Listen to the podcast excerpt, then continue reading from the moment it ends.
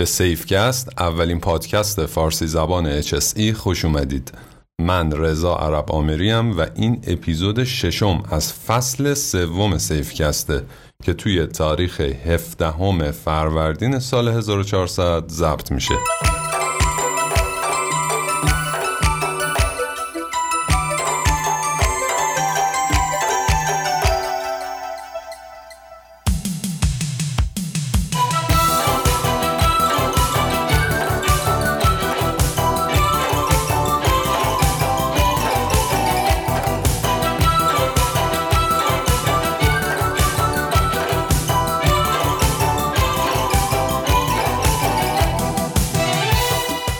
این اولین پادکستمون توی سال 99 از طرف خودم و تیم سیفکست سال جدید رو به همتون تبریک میگم و برای همتون بهترین ها رو آرزو دارم. سال جدید همراه شده با گل کردن یه اپلیکیشن جدید به نام کلاب هاوس که تقریبا میشه گفت یه جورایی به کار ما هم ارتباط داره. پادکست ها فایل صوتی هستن و این اپلیکیشن هم روی صوت متمرکزه. با این فرق که live و چیز ضبط شده تحویل نمیده به شما.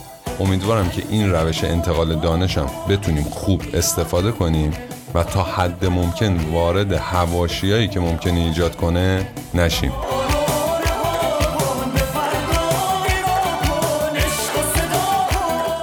اما امروز پادکستمون کوتاهه و قصد داریم سیر تا پیاز گاز هاشتوس و اقدامات مرتبط با اون رو بهتون توضیح بدیم. یه سری موضوعات هستن که کنار گذاشته بودمشون تا ترکیبشون کنم با یه سری پارامترهای دیگه بعد تبدیلشون کنم به یه پادکست. ولی خب دیدم هی داره موضوع عقب میفته و منم اون موضوعات که موضوعات مهمی هستن رو براتون توضیح ندادم. واسه همین تصمیم گرفتم هرچند کوتاه اونا رو هم ضبط کنم و براتون پخش کنیم. خب بریم سراغ این اپیزودمون با عنوان خطرات گاز هاش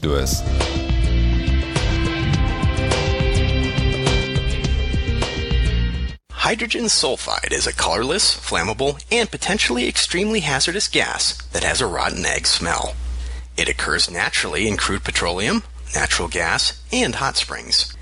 It is also produced by the microbial breakdown of organic materials, including human and animal wastes. Examples of industrial activities that can produce hydrogen sulfide include petroleum and natural gas drilling, refining, wastewater treatment, coke ovens, tanneries, and some types of paper mill processing. Hydrogen sulfide is heavier than air and may travel along the ground. It can collect in low-lying and enclosed, poorly ventilated areas such as basements, manholes, sewer lines, underground telephone vaults, and manure pits. گاز ترش یا همون هاش رو تقریبا تمام کسایی که توی حوزه نفت و گاز کار میکنن میشناسن این گاز با اسامی دیگه مثل هیدروژن سولفید دیسولفید هیدروژن، هیدروژن سولفوره، H2S یا گاز فاضلاب هم شناخته میشه. اگه خاطرتون باشه گفتیم مواد شیمیایی رو برای شناسایی توی سیستم های کدگذاری مختلف کدگذاری می‌کنن یو نامبر این گاز 1053 و کس نامبرش هم 7783 صفر 6 4 هست یعنی اگه بخواید توی نرم افزارهایی مثل وایزر دنبالش بگردین بهترین راه اینه که با این کدها پیداش کنید. اگه توی طبقه بندی مواد خطرناک هم یه مروری داشته باشیم می‌تونیم توی کلاس دو یعنی توی بخش گازها هم توی دسته دو یک یعنی گازهای قابل اشتعال پیداش کنیم هم توی دسته دو سه یعنی دسته گازهای سمی. پلاکارت های این دوتا دیویژن رو هم در واقع می‌تونیم براش استفاده کنیم. وزن مولکولیش 34 و چگالی بخارش یک ممیز 189 یعنی از چگالی بخار آب که یکه بیشتره. پهاشش چار و نیمه و دمای زوبش منفی 85 درجه سانتیگراده. نقطه جوشش هم منفی 60 تقریبا. گاز هیدروژن سولفوره عموما با بوی بد تخم مرغ گندیده شناخته میشه. توی این حالت یعنی وقتی که ما بوی تخم مرغ رو حس می‌کنیم اصولا قلزتش کمتر از 10 پی پی امه قلزت های بیشتر خیلی سریع حس بویایی رو از کار میندازن. بنابراین واسه همینه که هیچ وقت نباید به حس بویایی برای تشخیص این گاز استناد کرد.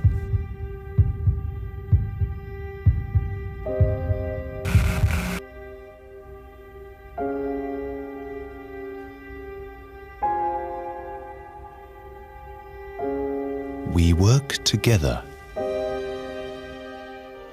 in an unbroken chain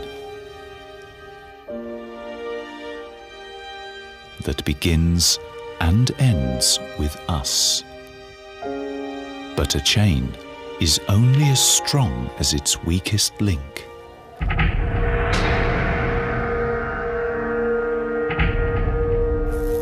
On the 3rd of February 2009 at Shah Field, a vital link in this chain was broken.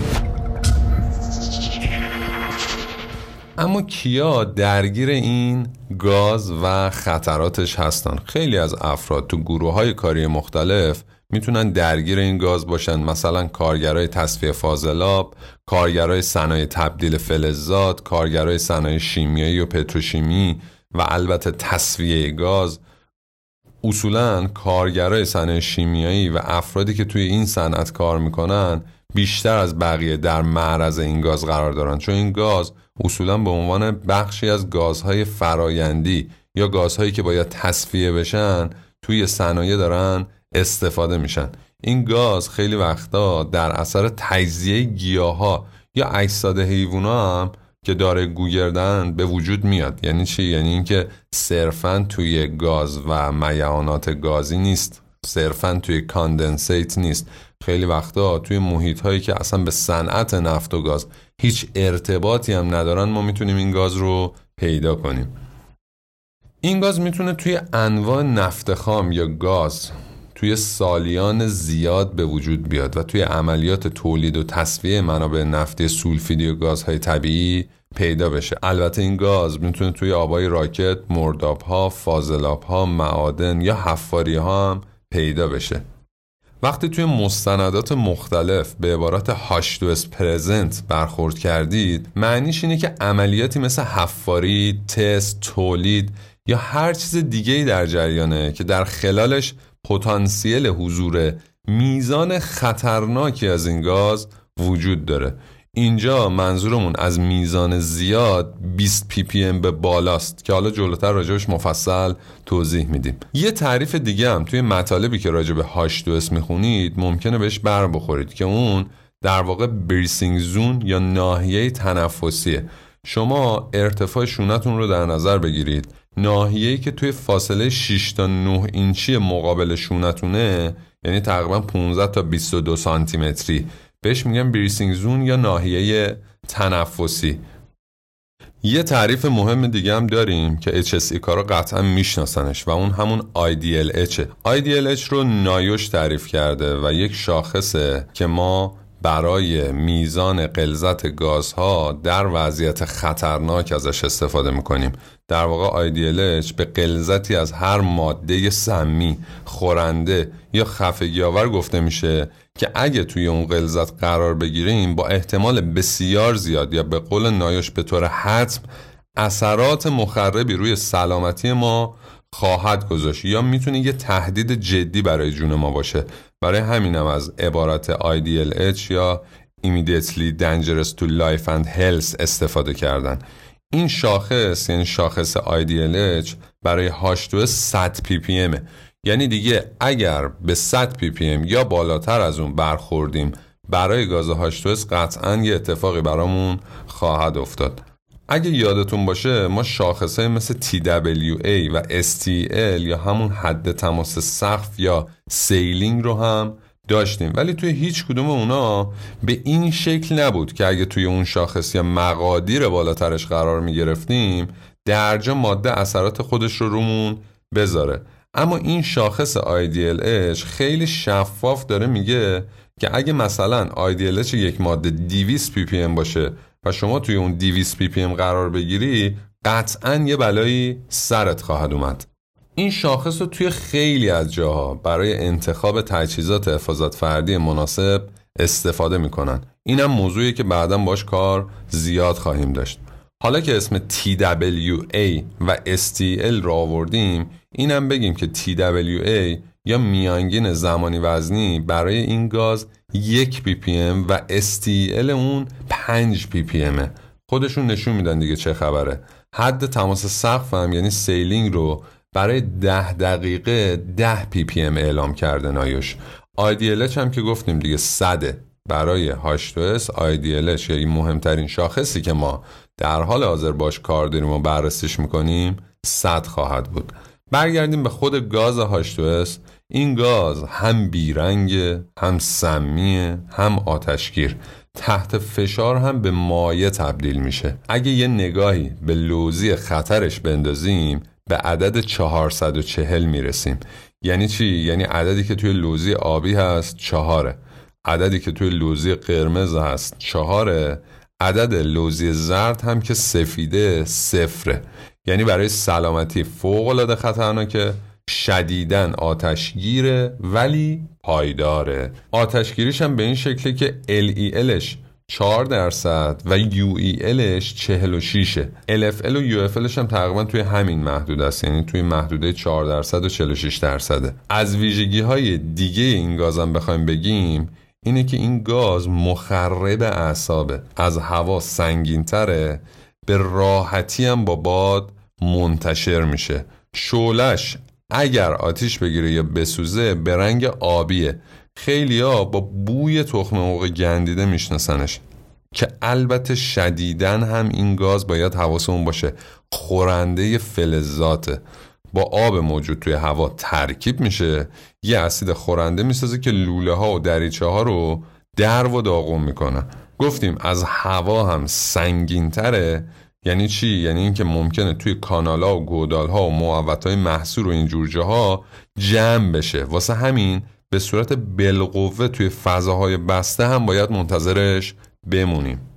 توی آب و نفت و خام و فراورده های نفتی هم به راحتی قابل حله. و این قابل حل بودن و خورنده بودنشه که در کنار هم برای خطرات مرتبط با تأسیسات هم بسیار مهمه و بهش توجه می‌کنیم.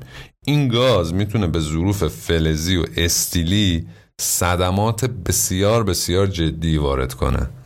نکته مهم اینه که علاوه بر جایی که به طور حتم هاش پرزنت داریم یعنی احتمال وجود گاز هاش هست توی مخازن ذخیره سازی به خصوص اطراف لجنای موجود توی مخازن و ظروف و برجا این گاز حتما ممکنه وجود داشته باشه به احتمال خیلی زیاد. یعنی اینکه الزاما قرار نیست توی گاز ورودی پالایشگاه باشه و ممکنه یه جور دیگه توی صنعت تولید بشه. اگه شخصی گاز هاشتوس رو به مقدار موثر تنفس کنه بلا فاصله اون قسمت از سلسله اعصاب که تنفس و آگاهی رو کنترل می‌کنن تحت تاثیر قرار می‌گیره. توی مقادیر بین 600 تا 1000 پی پی ام شخص بلا فاصله بیهوش میشه و قطعا اگر کمک های امدادی بهش نرسه بعد از دقایق کوتاهی خواهد مرد. تنفس شخص صدمه دیده سریعا قطع میشه و از هوش میره. عملیات نجات و بهوشاوری باید خیلی سریع شروع بشه و الا مرگ منتظر فرد تماس پیدا کرده خواهد بود. اگر عملیات نجات به موقع انجام بشه شخص می‌تونه بدون آرزه جدی به حیات خودش ادامه بده خب قبل از اینکه بریم سراغ موضوع بعدی بد نیست بگیم که چه پارامترهایی وجود دارن که روی میزان تأثیر گاز h روی بدن تأثیر می‌ذارن As we know, H2S is heavier than air and can be found in low-lying areas where organic material has been decaying. Anytime you dig a hole in the ground, there is a possibility you could encounter H2S. Before people understood the effects of H2S gas, many were knocked down or even died in the process of digging water wells. This occurred so often that well diggers soon began to draw out empty buckets of evil spirits to exorcise the demons before entering the well. What they were actually doing was withdrawing buckets of H2S gas and dispersing it into the atmosphere, allowing clean air from above to move down into the well. Not an ideal system, but nonetheless one that may have saved a few lives. مورد اول طبیعتا طول مدت تماسه هر چقدر تماس طولانی تر خطر بیشتر مورد دوم که خب قلزت تماسه هر چقدر قلزت بالاتر خطر بیشتر و مورد سوم هم که قدرت بدنی افراده آیتمیه که وقتی با خیلی از افراد این کار صحبت می‌کنی بهش اشاره می‌کنن و میگن فلانی توی معرض فلان میزان گاز قرار گرفت ولی هیچ اتفاقی واسهش نیفتاد. قدرت بدنی و توان افراد بسیار توی این موضوع تأثیر گذاره و میزان مقاومت بدن آدم ها کاملا متفاوته. ولی حد استانداردی که برای افراد تعریف شده تغییری نمی‌کنه و همون 100 پی پی ام خواهد بود. خب اگه بخوایم به جدول مسمومیت این گازی نگاهی بندازیم باید بگیم که توی این غلظت ها این اتفاق واسه افراد ممکنه بیفته. توی غلظت 10 تا 20 پی پی ام چشم و دستگاه تنفسی شروع به سوختن می‌کنن به خصوص افراد ضعیف.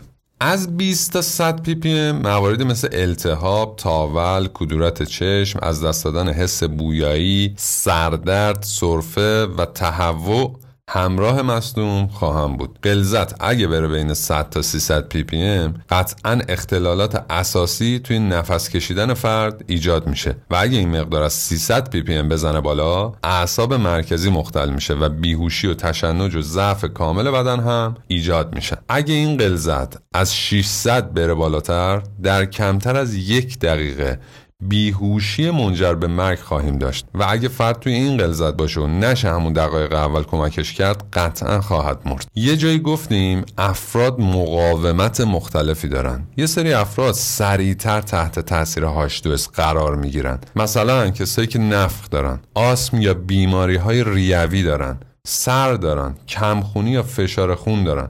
این افراد ممکن توی قلزت های پایینتری هم دچار مشکلات عمده بشن. خب با علائم هشدار دهنده که آشنا هستید.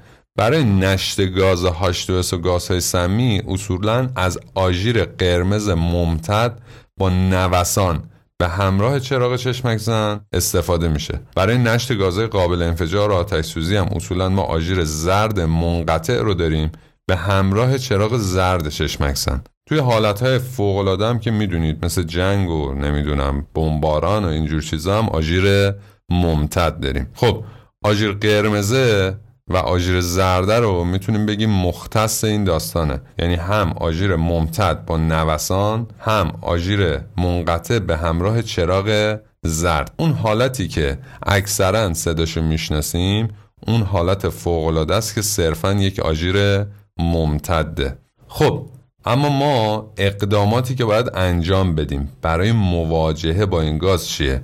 اصولا همیشه این کارا رو توی دو تا صد تعریف کرد. بخشای سخت افزاری و بخشای نرم افزاری. یعنی چی؟ یعنی قطعا برای مواجهه و شناسایی به یه سری تجهیزات نیاز داریم و در کنارش برای آگاهی بخشی هم نیاز به یه سری اقدامات آموزشی و نرم افزاری داریم. اگه بخوایم دستبندی کنیم اول باید نقاط مستعد حضور این گاز رو شناسایی کنیم. مکانیزمایی مثل ارزیابی ریسک می‌تونه برامون اینجا بسیار مفید باشه. هر جا لازم باشه برای ورود به فضایی که امکان هاش دو پرزنت باشه سیستم پرمیت براش تعریف میشه و دستورالعملای مرتبط بهش تدوین میشه.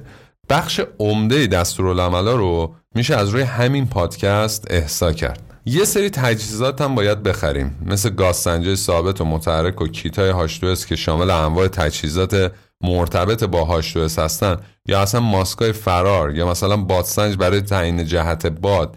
اینجور تجهیزات هم قطعا باید کنار کار ما وجود داشته باشن تا کار اون اثر بخشی لازم رو داشته باشه. به افرادم که گفتیم باید یه سری آموزش بدیم.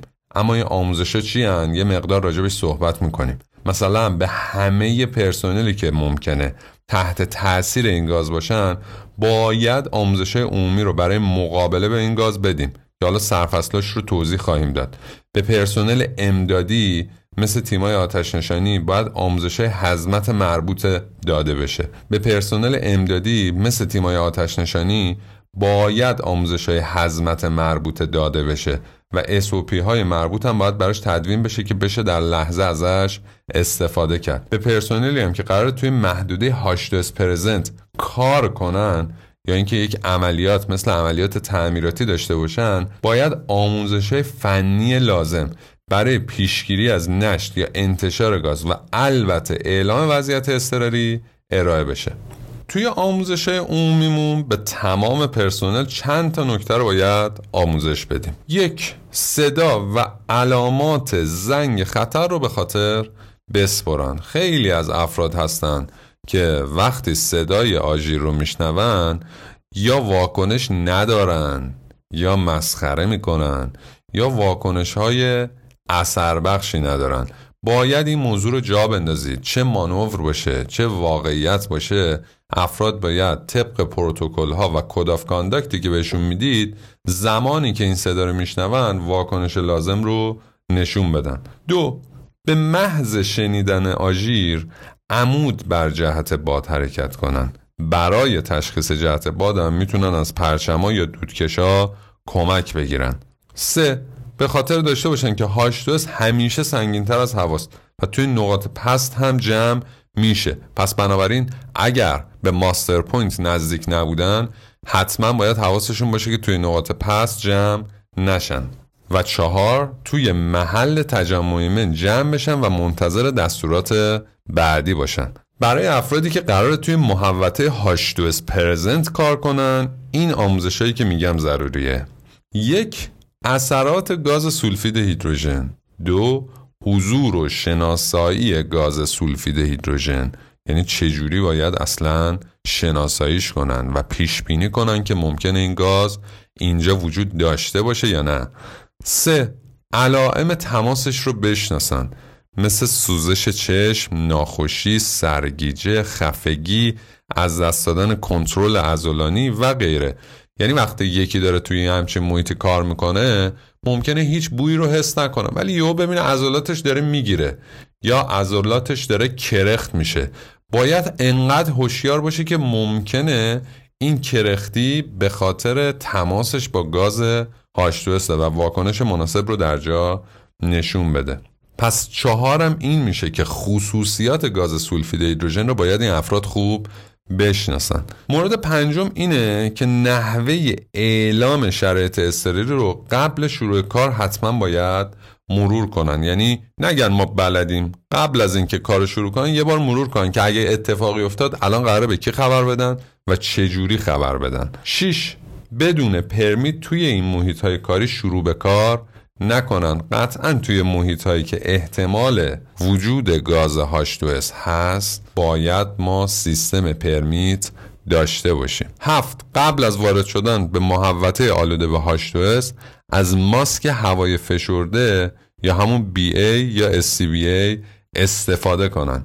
برای کمک به فردی که بر اثر گاز گرفتگی بیهوش شده یا روی زمین افتاده شما حتما باید با ماسک هوای فشرده فعال وارد بشید. هیچ وقت از ماسک فرار برای این کار استفاده نکنید. ماسک فرار طراحی نشده واسه این نجات. ماسک فرار صرفا برای یه بازه زمانی کوتاه تعریف شده تا شما بتونی از محلکه فرار کنی.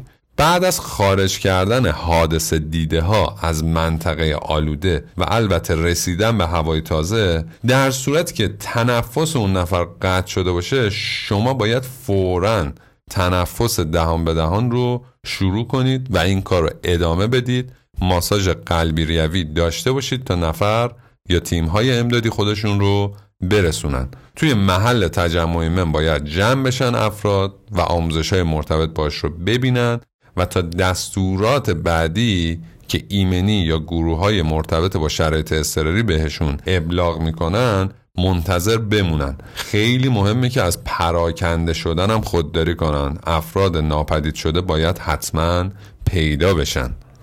مورد بعدی اینه که در خصوص استفاده از BA و face piece هم باید این افراد یعنی افرادی که دارن کار می‌کنن تو این محوطه خوب آموزش ببینن. fit test رو باید بلد باشن و یقین داشته باشن ماسک رو اثر بخش استفاده می‌کنن این عزیزان دل. یعنی اینکه صرفا ماسک به همراه شما باشه کفایت نمی‌کنه. اینکه face piece رو داشته باشی BA داشته باشی ولی وقتی یکی ازت خواست استفاده کنی ده دقیقه طول بکشه تا سوارشون کنی این به درد هیچ کس نخواهد خورد. مورد بعدی اینه که قطعا باید کار با گاز سنج ها رو هم بدونن. یعنی باید آموزشاشون مکرر تجدید بشه تا مطمئن بشیم توی این حوزه یعنی استفاده از گاز سنجا کاملا متخصصن. کمک های اولی و عملیات نجات رو این افراد حتما باید آموزش ببینن. قوانین مربوط به کار با هاش هم که باید در خصوص اونها اطلاعات داشته باشن رو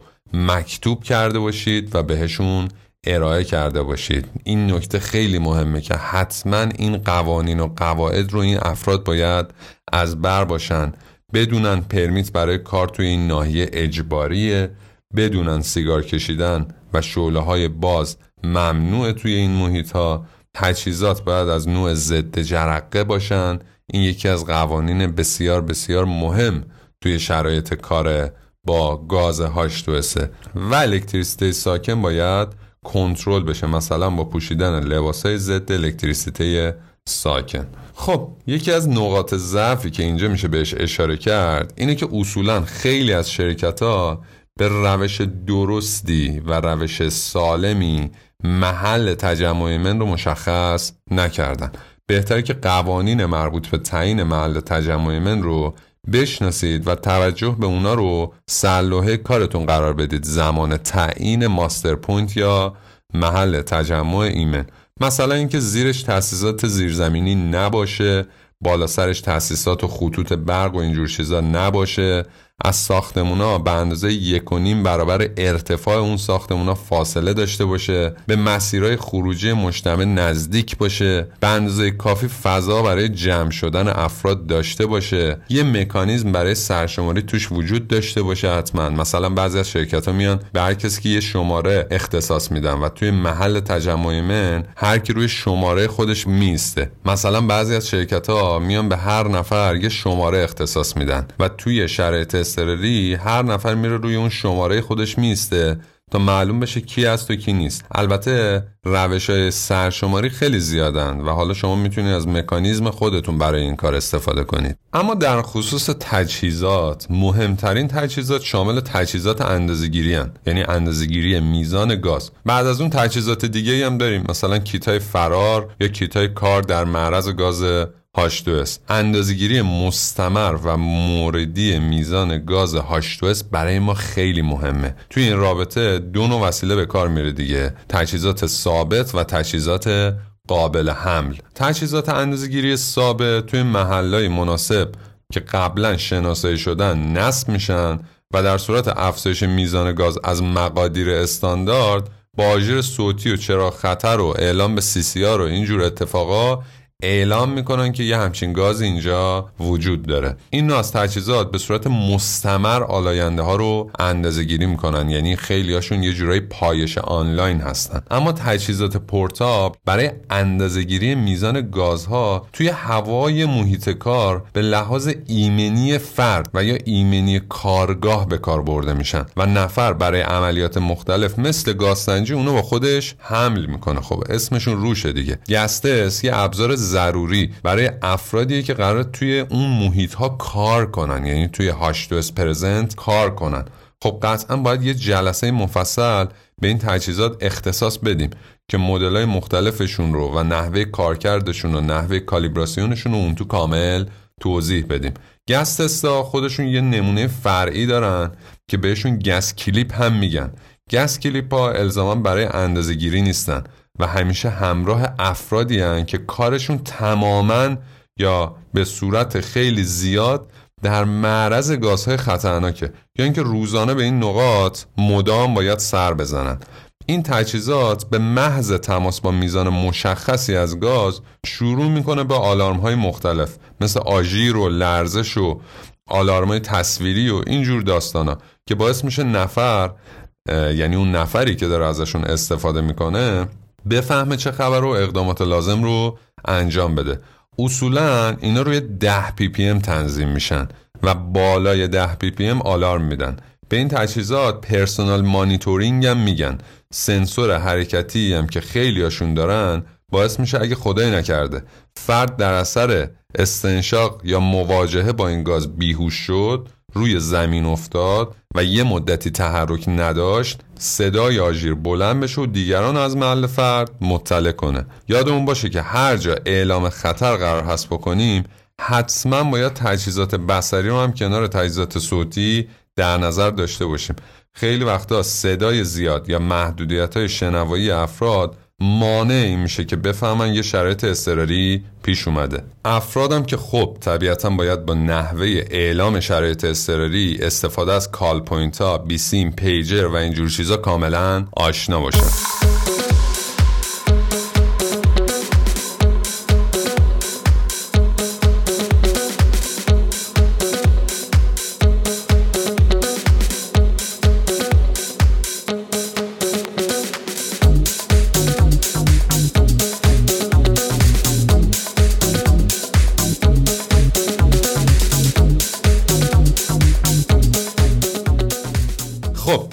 واسه جنبندی بهتره به قالب یه دستورالعمل اشاره کنم که باید برای مدیریت خطرات گاز H2S بنویسید. اینجوری هم با قالب دستورالعملش آشنا میشید هم موضوع رو با هم یه بار مرور کردیم.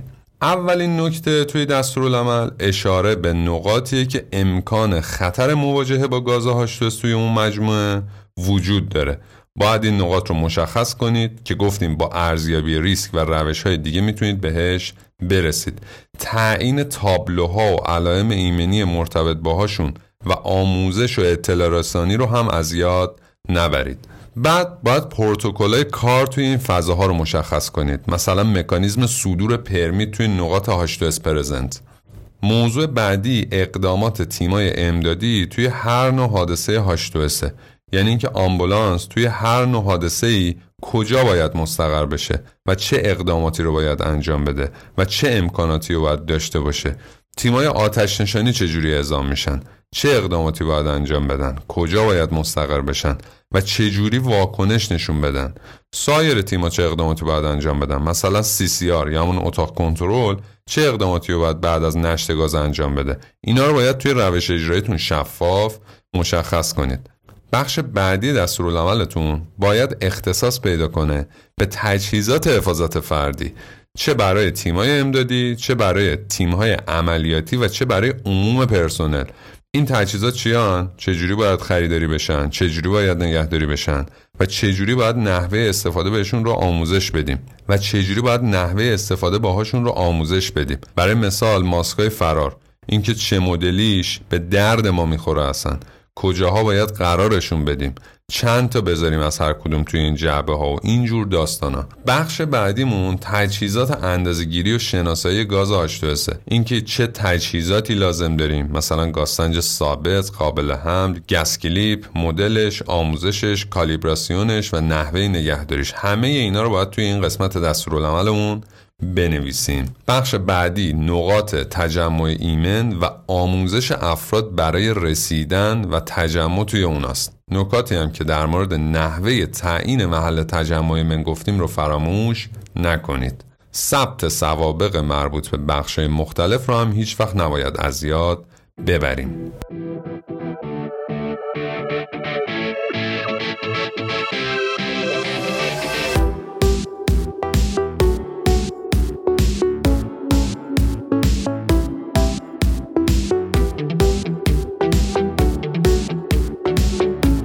خب چیزی که شنیدید اپیزود ششم بود از فصل سوم سیفکست.